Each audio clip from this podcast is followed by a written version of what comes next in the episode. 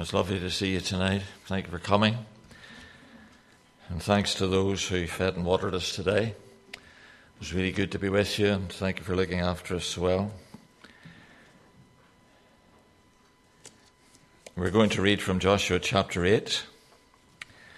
But before we read, I want to tell you a little story. I was doing some research in this passage in relation to this altar that was built on Mount Ebal.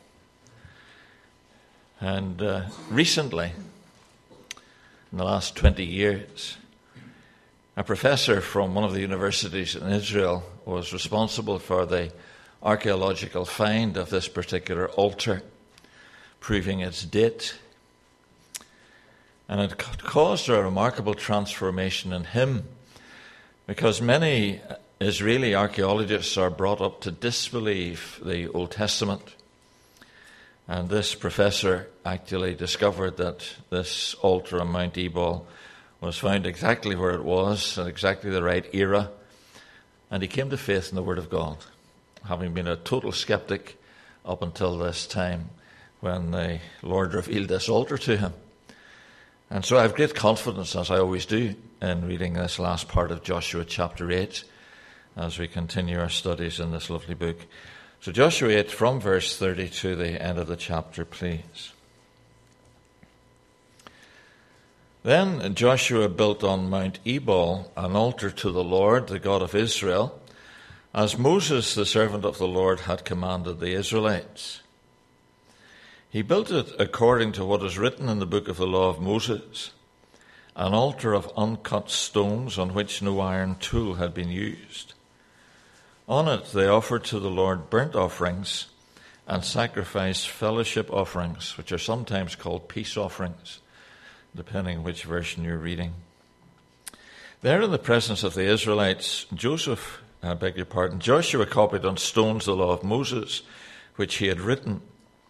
All Israel, aliens and citizens alike, with their elders, officials, and judges, were standing on both sides of the ark of the covenant of the Lord, facing those who carried it, the priests who were Levites. Half of the people stood in front of Mount Gerizim, and half of them in front of Mount Ebal, as Moses, the servant of the Lord, had formerly commanded when he gave instructions to bless the people of Israel.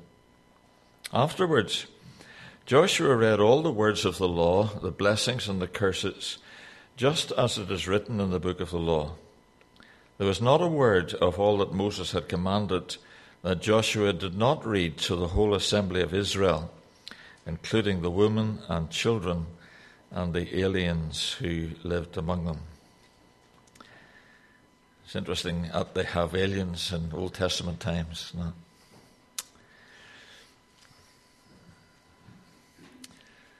I was wondering, having read this article about this Israeli professor, if one of the reasons the Lord designates the geographical position of this altar was so that in our generation this Israeli professor might come to faith in the Word of God. Because thus is our God. Just to give a little bit of geography, which I think may be helpful, we're now in the Vale of Shechem. You may remember that a lot of Jacob's story uh, is fixed around the Vale of Shechem. And it lies between Mount Ebal, which is in the north, and is an absolutely barren mountain, almost without any vegetation, and Mount Gerizim in the south, which is covered in fir trees and is very verdant. There's only two miles distance between the top of Mount Gerizim and the top of Mount Ebal. So you'll recognize that this is a very deep defile which is commonly called the Vale of Shechem in Scripture. It is hugely important in the geography of the land of Israel.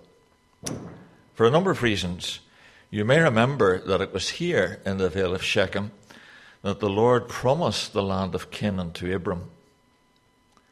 It was actually when Abram was at Shechem that the promise came to him. Hugely significant that this is where the uh, nation of Israel finds itself at this time as they embark upon the claiming of the land for God. Jacob's well was there. Sychar is sited right at the opening of the Vale of Shechem. You remember what happened at the Jacob's Well, don't you? All sorts of biblical teaching, but you remember it was there that the Lord Jesus sat on the well and met the woman of Samaria.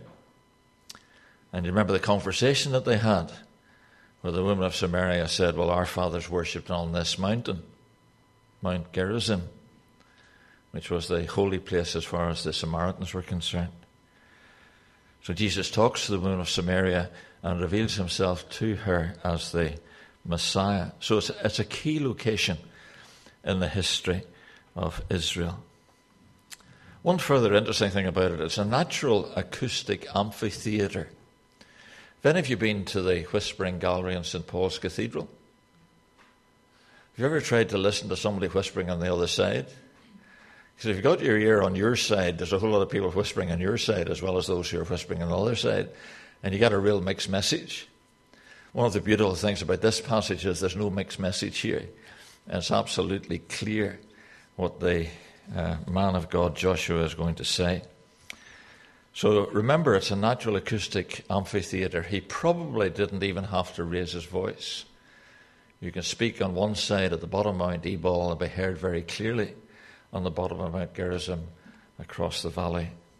So that's a little bit of the background. And I wonder if I may to get into this passage in a very simple and straightforward way today.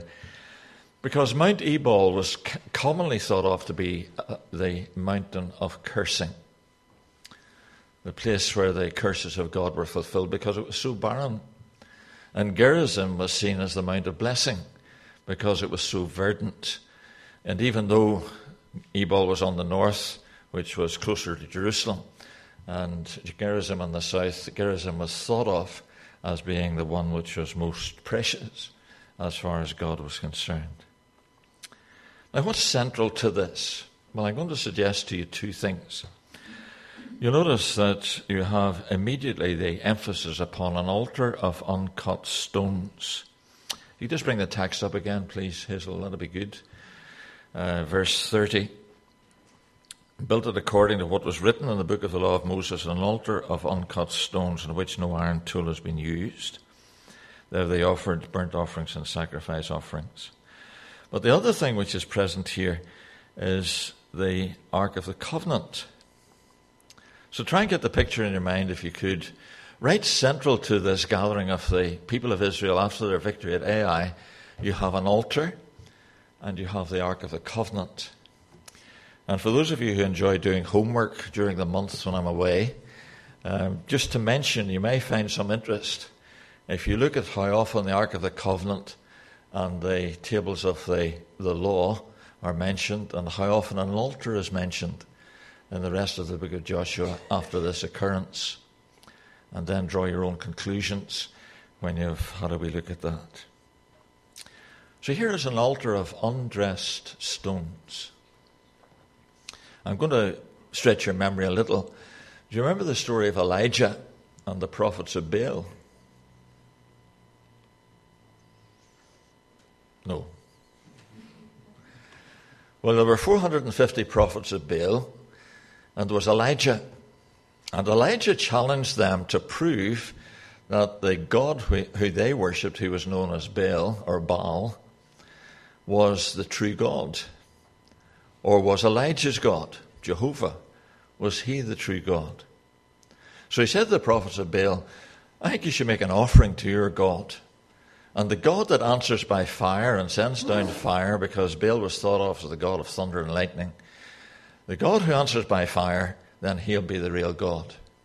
So the prophets of Baal began to worship according to their thesis, and they did everything they could to get Baal to answer their prayer, even to the point of shedding their own blood around the altar that they had built. And the heavens were silent. And then Elijah takes 12 stones, uncut stones, stones which had never been shaped by an iron tool. And he built an altar to the Lord, and he dug a trench round it, and he put the offering on it, and he put the wood on it, and then he drenched it all with water. And then he cried once to the Lord to answer by fire. And the Lord answered by fire and took up that burnt offering as an indication of the fact that he is God, Jehovah. Elijah had said to the people, How long will you alter how long will you halt between two opinions? If Baal be God, then follow him, but if Jehovah be God, then follow him. Nail your colours to the mast and get real in relation to your faith. So, an, un, uh, an altar of uncut stones, as you'll see from the text here, is built according to the book of the law of Moses. Man had no part in it. It was uncut. He hadn't shaped the stones. They were the stones which God had provided for the altar. You'll notice that on it, uh, according to verse 31, they offered to the Lord burnt offerings and sacrificed fellowship offerings. Now, another bit of homework for you. If you have a look at the opening chapters of Leviticus, it becomes very obvious from the teaching in the Epistle to the Hebrews that the Lord Jesus is typified in the burnt offering and in the peace offering or fellowship offerings. Himself being offered to God as a burnt offering and being offered on our behalf as a peace offering to make peace with God through the blood of his cross. And, you know, it, it's interesting how these little overlaps occur right through Scripture. The book of the law of Moses, the book of the law of God, you will do it this way. So Joshua does it this way. And an offering, the burnt offering, and the fellowship offering upon it indicates that the people are absolutely uh, committed to following the law of the Lord as far as the law of the offerings were concerned. He does something else. The law is written on the altar. It's said of the Lord Jesus that he fulfilled the law absolutely. You and I have real trouble fulfilling the law for a day. There was never indication in the life of our dear Lord that he sinned. Indeed, the scripture teaches that it was not possible for him to sin because he is God. So here is this altar, and it has written upon it the law in all its detail. The ten laws that Moses gave in Exodus, or God gave to Moses in Exodus chapter 20. And I was wondering, you know, how real we are in our obedience to the Lord. You know, we can make an offering and say, well, Lord, you can have some of my money, you can have some of my time. But how real am I in my obedience to Him? Touched on this this morning, you'll remember. Whatever He says to you, do it. It's so easy, well, you might not find it easy, but I find it easy to just ignore the promptings that the Lord gives me from His Word and say, well, I'll do it sometime. But we're here this evening and we're going to partake of bread and wine in a moment. And effectively, we're saying to the Lord, I recognize your glory, I recognize you've sacrificed yourself for my sins. But that necessarily must put me in a position where I'm required to obey his commands. If you love me, John 15, no, John 14, 15, if you love me, keep my commands, keep my commandments. So obedience is part of our worship. Our response to the Lord is required of us in the way we act and react. So this was a place of communion. It was a place of sacrifice. It was a place of worship, but it was a reminder of the need for obedience. And it's all set there in this figurative form before the Israelites. They have the ark of the covenant of the Lord, they have the words of the law put on the altar, and they have the offerings which are made on the altar at the same time. So they're standing each side of it. Notice what it says.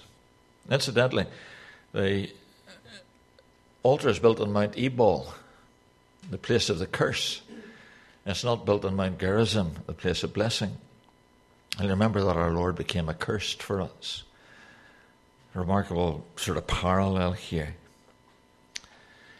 Verse 33 All Israel, aliens and citizens alike, with their elders, officials, and judges, were standing on both sides of the Ark of the Covenant of the Lord, facing those who carried it, the priests who were Levites. Half of the people stood in front of Mount Gerizim, place of blessing, half of them in front of Mount Ebal, the place of cursing, as Moses, the servant of the Lord, had formerly commanded when he gave instructions to bless the people of Israel.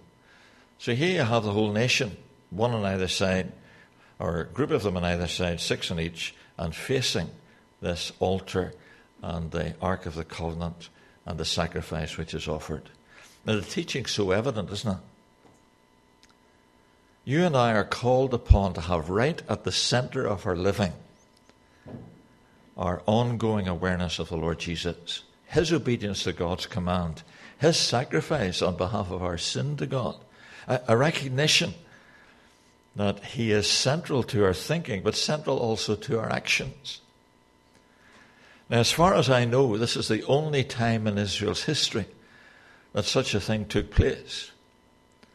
Ai had been a reminder of both disobedience and obedience. Disobedience on the part of Achan, which led to defeat. Obedience by Joshua and the rest of the nation in response to the direction of God, as we saw this morning. You and I, my dear brothers and sisters, are called exactly the same way. I fear at times that as Christians we pick and choose.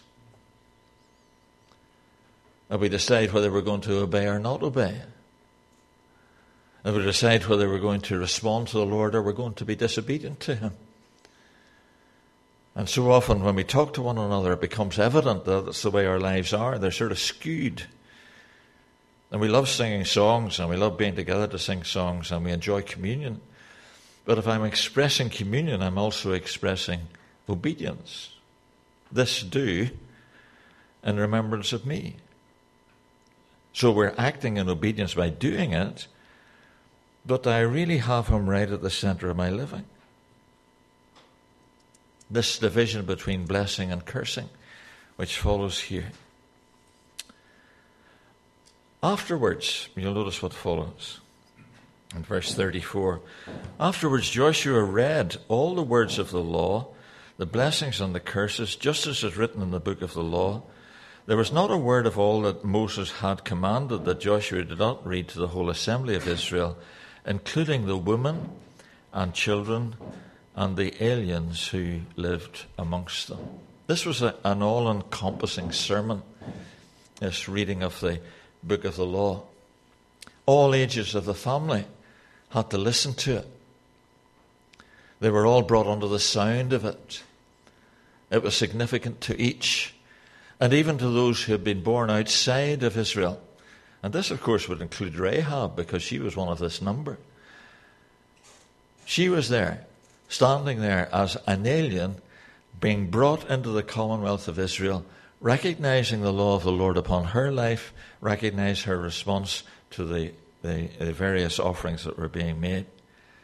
Now, you and I, as Christians, and this is really where I wanted to get to tonight, you and I, as Christians, have been freed from the curse of the law. We are no longer under condemnation, as the scripture reminds us. The law can no longer condemn us because Christ has died in our place. So the condemnation is gone because of our faith in the Lord Jesus and the fact that his life has been given for us upon the cross. But secondly, as Christians, we need to recognize that the keeping of the law is part of my expression of my love to the Lord. If you love me, keep my commandments. And I think sometimes as Christians we get a wee bit off beam. We say we no longer have to obey the law. No, we don't have to obey it, but we should want to obey it. Because this is what God requires of us. So it, it's not an obligation in the sense of trying to avoid condemnation by it, but it's an obligation to fulfill our response to the Lord in love. And you might say, well, I've been freed from that. No, you haven't. I think sometimes as Christians we get this, as I say, skewed in our minds. I have to obey the law of the Lord because of my heart for Him. This is part of His will. I know that. You know, I've often got young people ask me, how can I know the will of God? Most of it's written down here. You know, just read what it says. Oh, I don't like reading the Bible. Then you don't know what the Lord's will is for you. You know, this is, this is inspired by the same Spirit that brought you to life.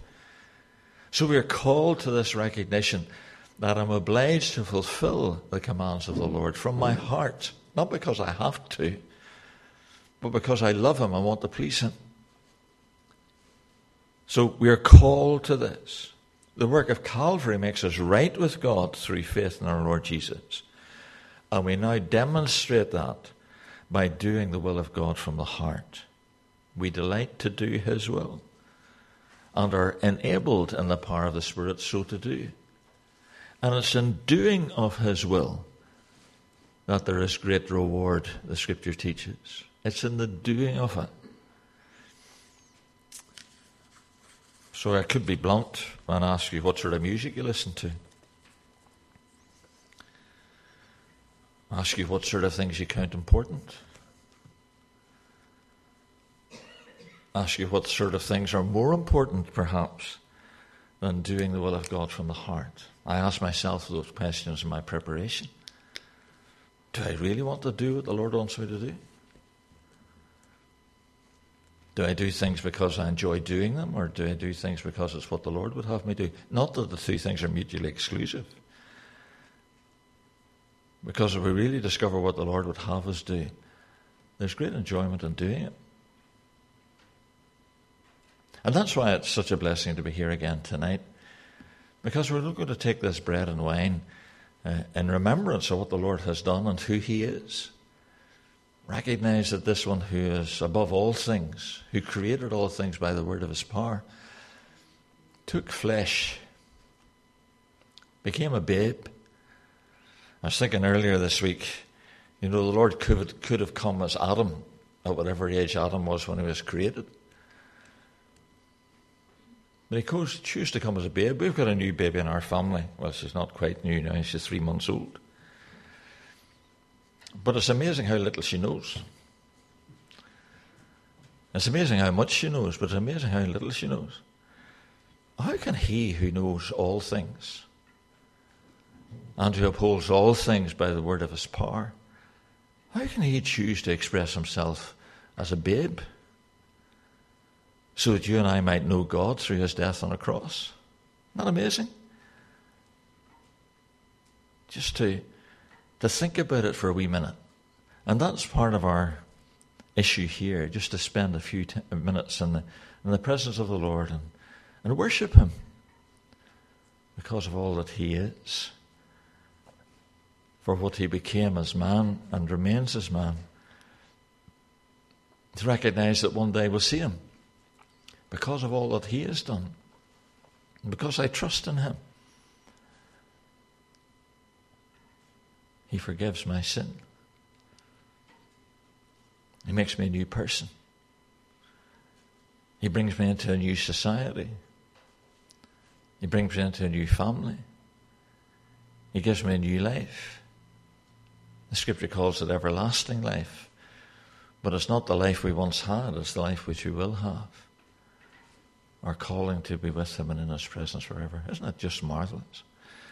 And to have this opportunity of just expressing that to Him and thanking Him for all that He has done. Mount Ebal, the place of cursing. Mount Gerizim, the place of blessing.